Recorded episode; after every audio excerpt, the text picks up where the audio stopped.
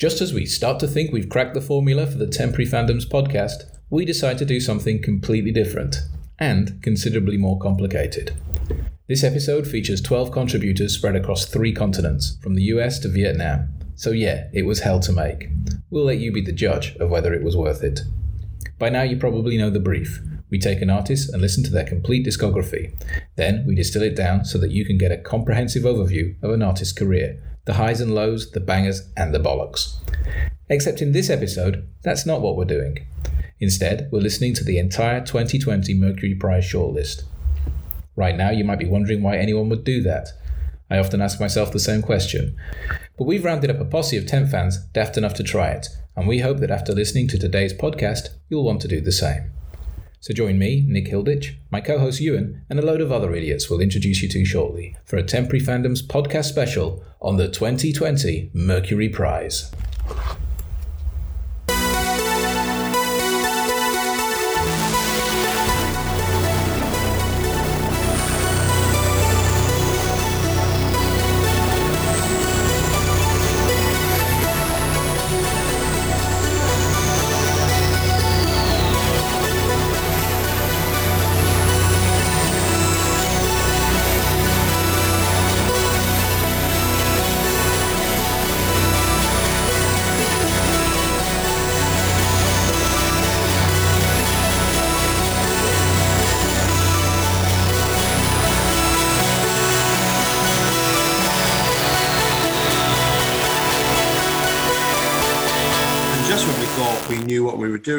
Decided to do something else. Hello there, welcome to Temp Fans, the podcast. Um, bonus Mercury episode one, or Mercury sessions, I think we decided to call them.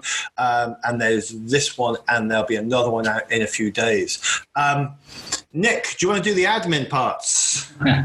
All right. Well, basically, this is the bit where we remind you that the best place to listen to the podcast is on Spotify, basically because we edit it into a playlist and then you can hear it with all the original music that we're talking about. And frankly, that'll be a bit of relief from just listening to us go on about shite. Um, but the podcast is available anyway in all the kind of usual places that you can find podcasts. But, you know, Spotify is the place to listen and also there's a Facebook group. Um, so obviously we've now bigged up Spotify and we're bigging up Facebook, two of the most uh, alternative and crazy scumbag places. We're no, we can't problem, say that. Ewan. We're part of the problem. Oh shit! I do go on about how much I hate Spotify and play uh, and Facebook, and now I'm basically telling people to go and join that Facebook group. Well, there's our fucking sponsorship deal and go to Spotify. And if anybody wants to sponsor us that isn't Spotify and Facebook, we'll try not to slag you off. Um, so yeah, go and find us. Fair. Well, like holding to ransom, right? Um, so um, if you've listened to our previous episodes, uh, we have ESG and we have the Pogues. So they're very good places to start. And as we have mentioned before, what we tend to do is somebody will take us through the entire discography or history of an artist, and we'll listen to some songs. We'll have some discussion. Um, what we're doing for these two episodes is focusing on the UK Mercury Music Prize 2020.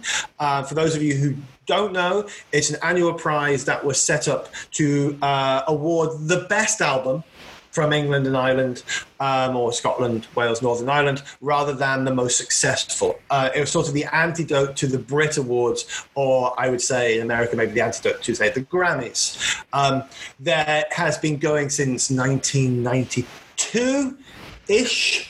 And there have been some very good winners who have gone on to great things, and there have been some people who have disappeared into obscurity. Um, what we have done for these two sessions is we have dragged in um, a collection of willing volunteers and not so willing volunteers to introduce each album and discuss them. We had three different sessions uh, recorded over three different time zones, including 12 different people.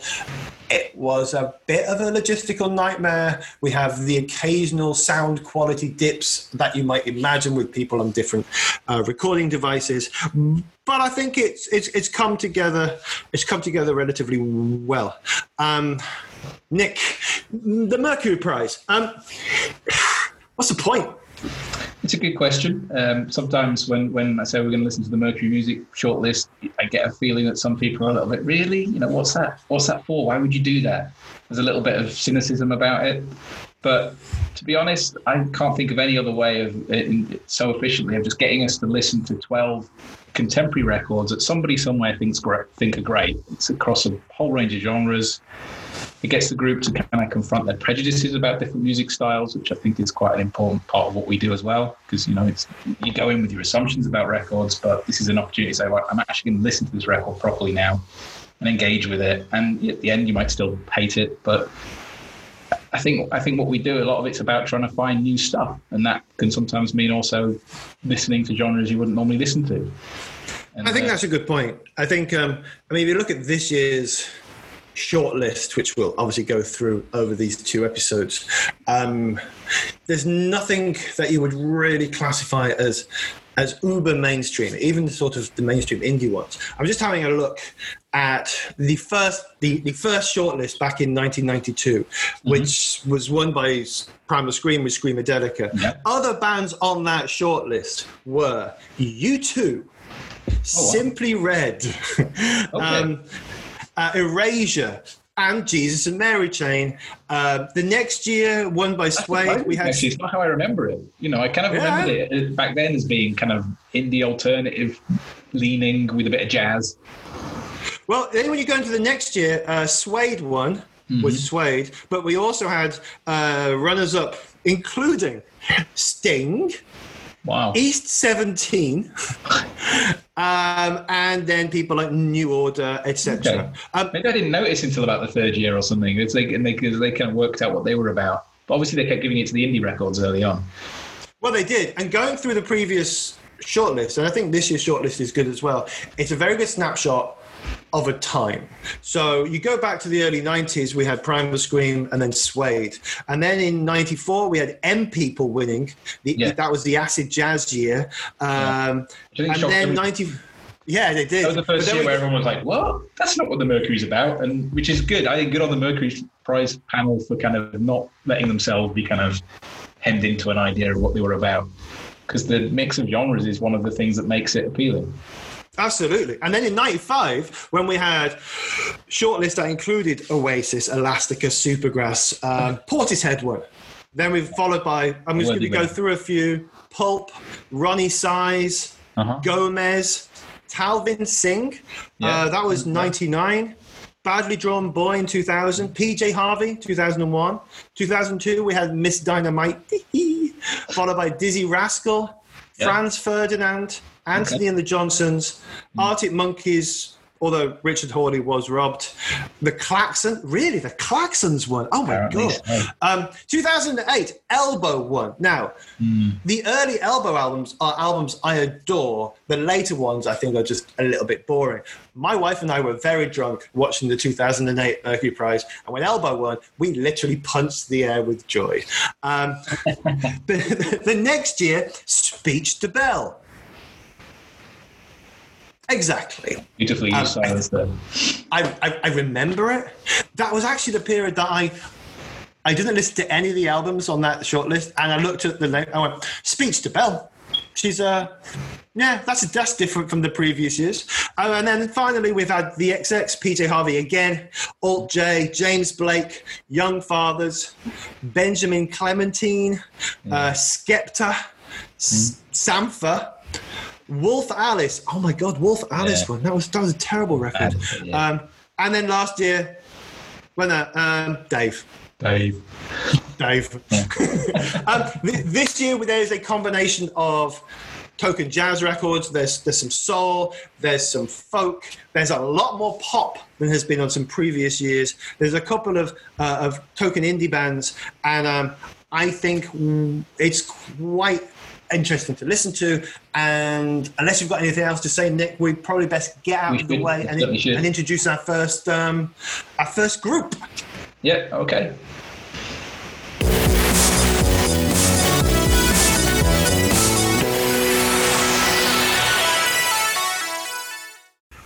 Okay, then. So um, what we've got now is four of the first people who are going to curate Uh, we're going to have a quick introduction, to see who's here. Um, first of all, we've got Zoe, who you might remember from the impeccable ESG curation. Hey, Zoe. Hi, how's it going? Not too bad. We've got Tim. Hey, Tim. Hello. How are you? Hi. Yeah, I'm good. How are you doing? Not too bad. Uh, let's. We're going to assume I'm not doing too bad. Nick. Nick, obviously the co-host of this. Oh, Hello. And finally, we've got Aaron. Hello. And just so everybody knows how much of a logistical nightmare this entire two episodes was to record in terms of time zones. Zoe, where are you? I'm in Hong Kong. Tim, where are you? In Vietnam. Aaron, where are you? I'm in Norway. Nick, where are you? Hungry. And I'm in Spain. And I'm going to do this every seg- every segment. So um, just to point out that we actually do some work with this. Okay, we're going to get on and try and keep my speaking to the minimum this time. So we're going to go straight on to Zoe, who's going to introduce the first album. We'll have a bit of a chat about that. Zoe, who- what is the first Mercury nominee that we're going to discuss? Okay, it's Stormzy. Stormzy, you know all know Stormzy. And uh, the album is Heavy is the Head. It's his second album. So, yeah, he ha- it's not his first time at the rodeo. And how, how long has it been since since his first? I mean, what what's the time difference between the debut and his his his Do you know sophomore? what? I can't remember. I don't think it's been that long. I think it's a few years, but I can't remember the gap. But he released this album in late December 2019, so it's sort of pre-COVID times, and it went to number one in the UK albums chart. So I think it was quite popular. It kind of passed me by actually because I'm not in the UK, and I think he's quite sort of he's a bit of a UK phenomenon. Uh, was it last year he did Glastonbury? Uh, this is when I do my usual. I'm the idiot who doesn't know what's going on. He did Glastonbury last year, was it, or the year before? I think it was last year because he had his special vest on, didn't he? And Yeah, um, yeah. I thought that was last year. Yes, Thanks, yes, he did. Um, Do you and, want to just take over here because um, just as a caveat, because we're, as a caveat, because we're on slightly different time zones, um, some of us are sort of European midday, and some of us are drinking in Hong Kong. Anyway, yeah, some people do drink in Hong Kong. You know, what can I say? Um, so um, it was his second album. This is the one that gets the Mercury nod. He's he, he is massive and much beloved by many. He's he's headlined Glastonbury. Um, what were your thoughts when you listened to this? What were your takeaways? What did you think? Was it any good? Do you think it should win? Could win? Why is it on the Mercury list? So we'll start Can with the first. honest? Can I be honest Huh? with you? I I don't think it's his best work. I think he's talented. I think I. You know what? I just wish he'd find a really good producer that could do him justice because I don't think this album does that. And I also suspect that it's a little bit of a an artistic compromise in the sense that perhaps the commercial element is kind of writ large on this album. So Um, I don't know. I, I think he's talented, and I don't want to say a bad word against him. And in fact, when I did my very um, kind of scientific Facebook poll, just to get a feel for what people think of Stormzy, like everyone fucking loves this guy. Everyone loves him, right? So I don't really, and, and I kind of asked these these hardcore Welsh Valleys hip hop crew what they thought of Stormzy, and it was quite interesting because they were saying, "I can't knock him. I can't say a bad word against this guy, but I don't like his music," which is interesting, right? Well, but I mean, uh, we we we often get in. Well, people often get in arguments about really good work done by complete arseholes. So I suppose the opposite can be true. Exactly, I exactly. prefer the opposite. Tom Smith. do we think do we think that as you said maybe it's a bit more commercial when i was listening to it what struck me not so much was how it was more commercial but how it was more international that maybe it sounds more commercial because it's less grimy i guess would be the word less uk centric but is that because now he's sort of obviously uh, more known in the states. He has more American friends. He's got American producers working with him occasionally. Is it more of an international thing rather than a commercial thing, or am I totally going down the wrong track? It, could be, but to me, it's still a compromise. To me, like, I think he started off. He started off as like a road rapper, if you know what that is. So his kind of entry into the the the MC type scene was a road. He he did road rap. So there's all these kind of subgenres, and then he I'm. I'm going to jump. I'm going to jump in because Nick's face and my face are exactly the same. Um, I don't know what a road rapper is. Well, you probably have to just go and listen to it, right? Because it's which is probably sound like hip hop to you, but it's a particular kind of. Well, I don't know. Maybe it wouldn't. Maybe you would you would see the subtleties, but it was a type of rap, and then he switched to grime, and that's when he kind of got successful. So I'm not really sure why he's doing this thing that to me seems like a mix of lots of different stuff. It's quite R&B. It's, quite- demographics, isn't it? It's it it'll hopefully sell better, right? I should imagine. Well, imagine. yeah. I mean, to me, it's like, has this been focus grouped or something? I don't know. And, and therefore, because it's compromised, to me, it, it, its impact is lessened. You know? But what, what did you what did you think of the album? Um, I It was all right. Yeah, it, it- it's pretty much what you said. Is like you know everyone likes the guy. I like the guy, but his music, I'm just not that interested.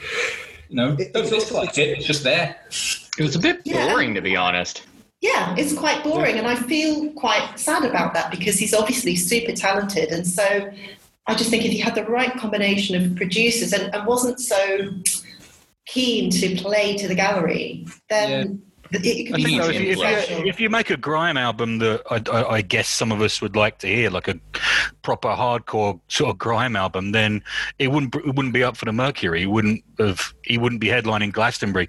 You know, like Okay. so we're, we're kind of so we're kind of saying, you know, do we want him to be successful or not? Because he's got obviously the right to be successful because he's got that charisma, but that means Well- he can't make a full on fuck you hardcore grime album because nobody would but- buy it. Sure, but what about Boy in the Corner by Dizzee Rascal that won the Mercury Prize in 2000? That was a long time ago. Yeah, and that was a, that was a, so it can never happen sound. again. I'd love it to I know, happen again. but, but I don't think that I don't think Boy in the Corner compromises in any way. Like the sounds is pretty. It's a tough listen. It's Yeah, yeah, way yeah. too long. So I don't necessarily think that it's that. I just think that. I think he's I mean, walking could- that line, but I do want him to be successful. Absolutely, like you know. Could, could we also even argue, even though that's not one of the ones we're going to talk about in, in this segment, that it's not even the best grime influenced album in this year's nominees? Yeah. Uh, Maybe. mm, uh, Okay, okay. I mean, don't you think that, that if maybe if Stormzy did make that hardcore grime album, it would be successful because it's by Stormzy? That Yeah, might be the thing that brings it fully to the mainstream. That really makes Maybe the next notice one. of the genre. what he said. Maybe the next one. Yeah. Go through that arc of become successful, and then they go right. This is my proper album, and then totally divide and lo- divide the nation. Lose a lot of the people who turned up because Ed Sheeran was on the track. so Yeah, it's- do- I, I- I'd be happy if the next album is just full of Ed Sheeran beef tracks. That would be great. bit of a lukewarm reaction so far. Um, we're going to move on and see who Aaron is bringing to the table. Aaron, Hi. Um, we're going to be discussing uh, Michael Kiwanuka's third album, Kiwanuka. Uh, if you don't know, Michael Kiwanuka is a 32 year old British singer songwriter. He's the son of Ugandan refugees and he was raised on the tough streets of North London's Muswell Hill of Kinks lore.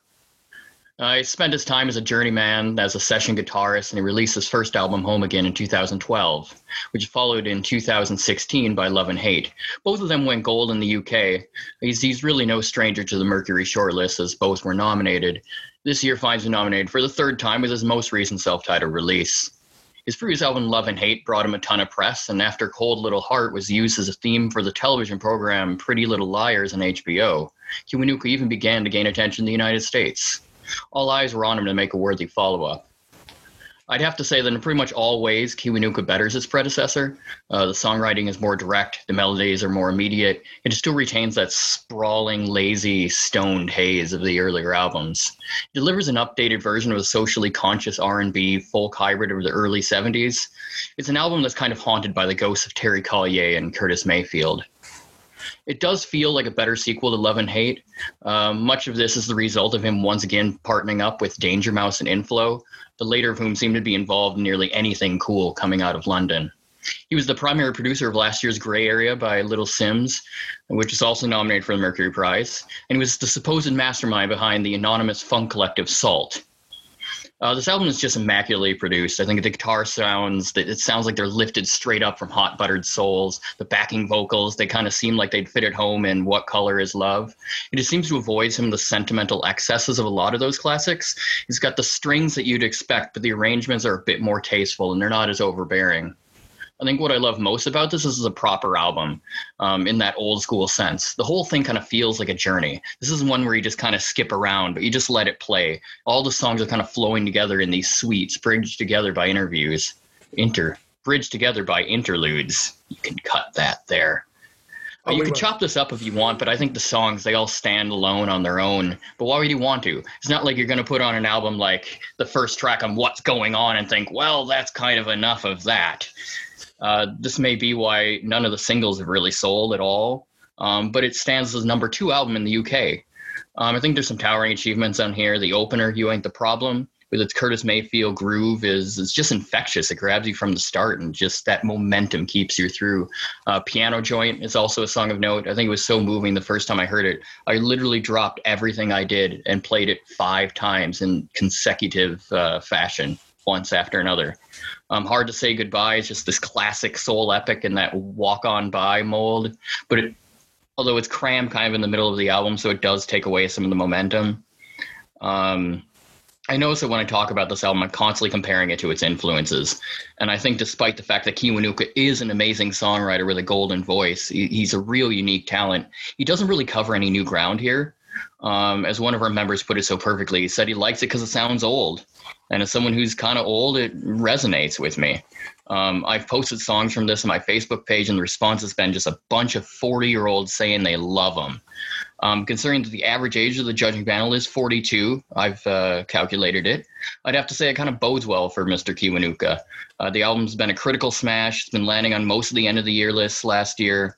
It's a safe choice for the panel, primarily because it's just a great album. Um, I don't really want to bring politics into it, um, but this is 2020, and I don't think we can escape it.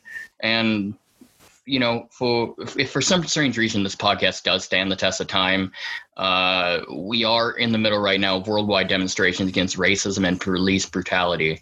And even though I don't think it will be a conscious influence on the voting, the fact that this is a socially conscious album filled with lyrics about the black experience, I think it'll only work in the album's favor.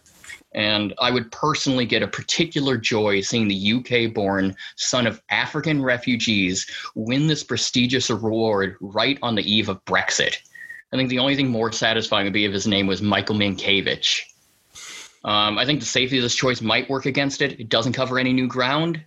Um, but I'd like to argue that despite its 70s influence, it doesn't actually sound like an album from the 70s. I think Final Days, in particular, is a wonderful marriage of kind of retro and modern. Um, but I don't see it as being too much of a factor, as this list is pretty retro this year. Um, I think the most damning thing is its uh, quality. Um, it's a bit of a joke, but looking back at the history of winners, how many times did they actually choose an album that turned out to be a classic for the Mercury Prize? Maybe the Arctic Monkeys in 2006? Well, I have a feeling that this album's going to be a classic, and I think that makes it doomed to lose.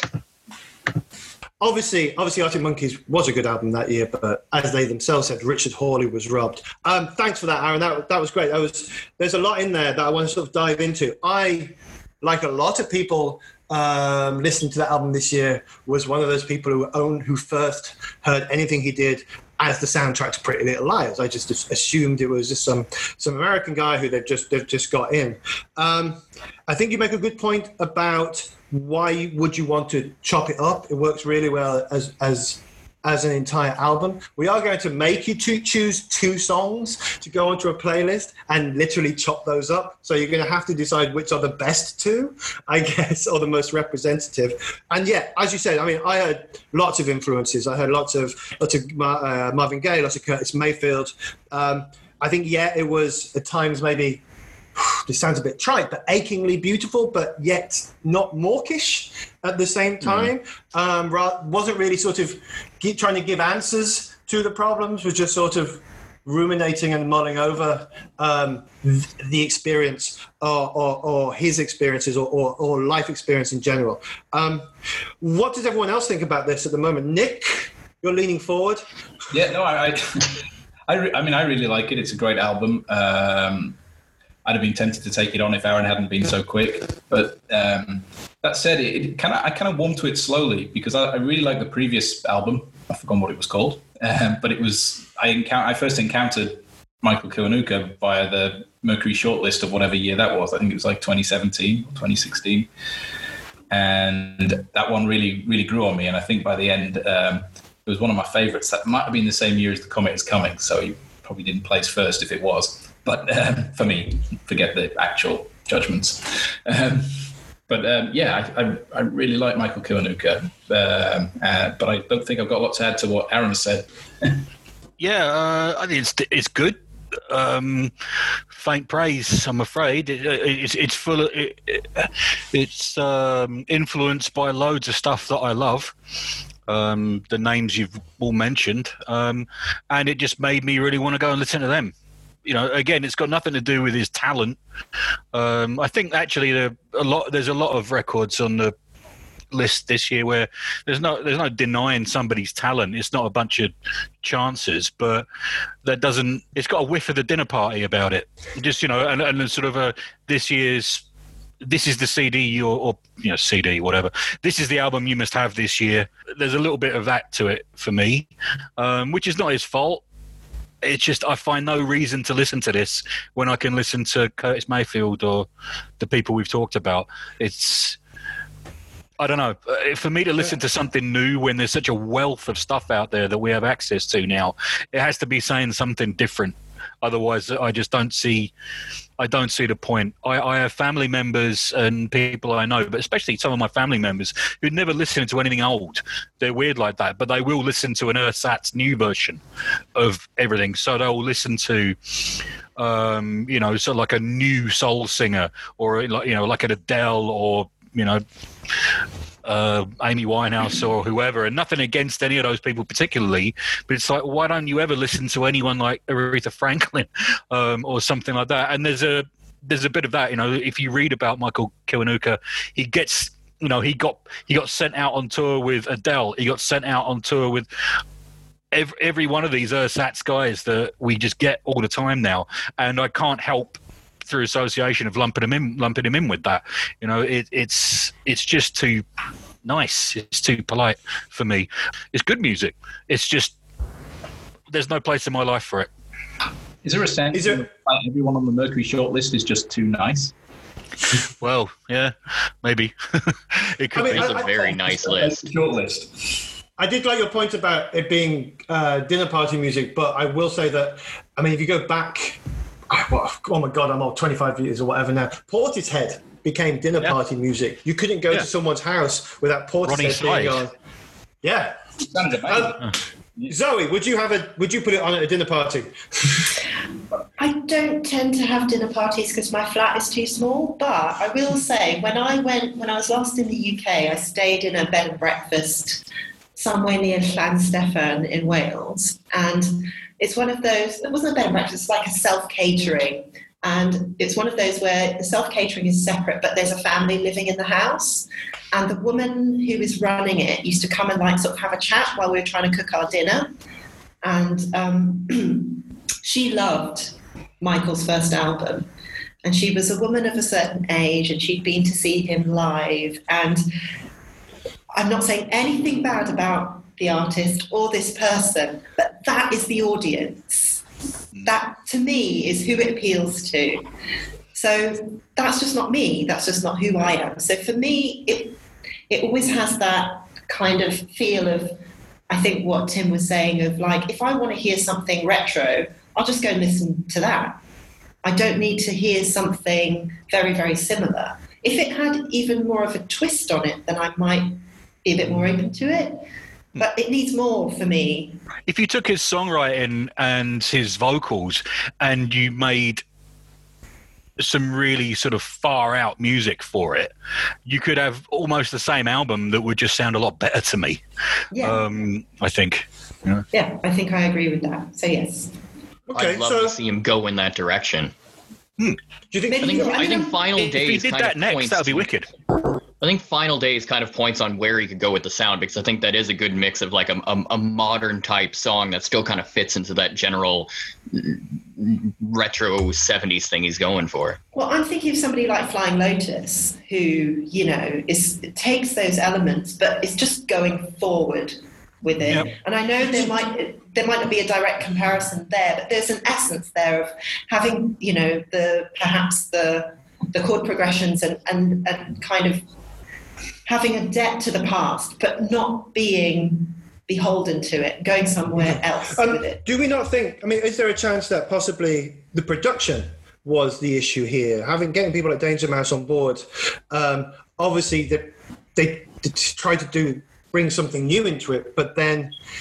If Michael wanted to go in a different direction, even with this album, having such big name producers on board, going, no, no, no, no, this is your sound. Let's just Yeah. go with this. Well, I mean, it remi- to in that in that respect, it reminds me of the Daft Punk album, you know, um, because they got a lot of stick um, by basically making a chic album, and um, and that's not really what people. I mean, everyone bought the single, but that's not really what people wanted from Daft Punk. And then with a couple of years away from it, you can go back and see that it is a really beautifully made record.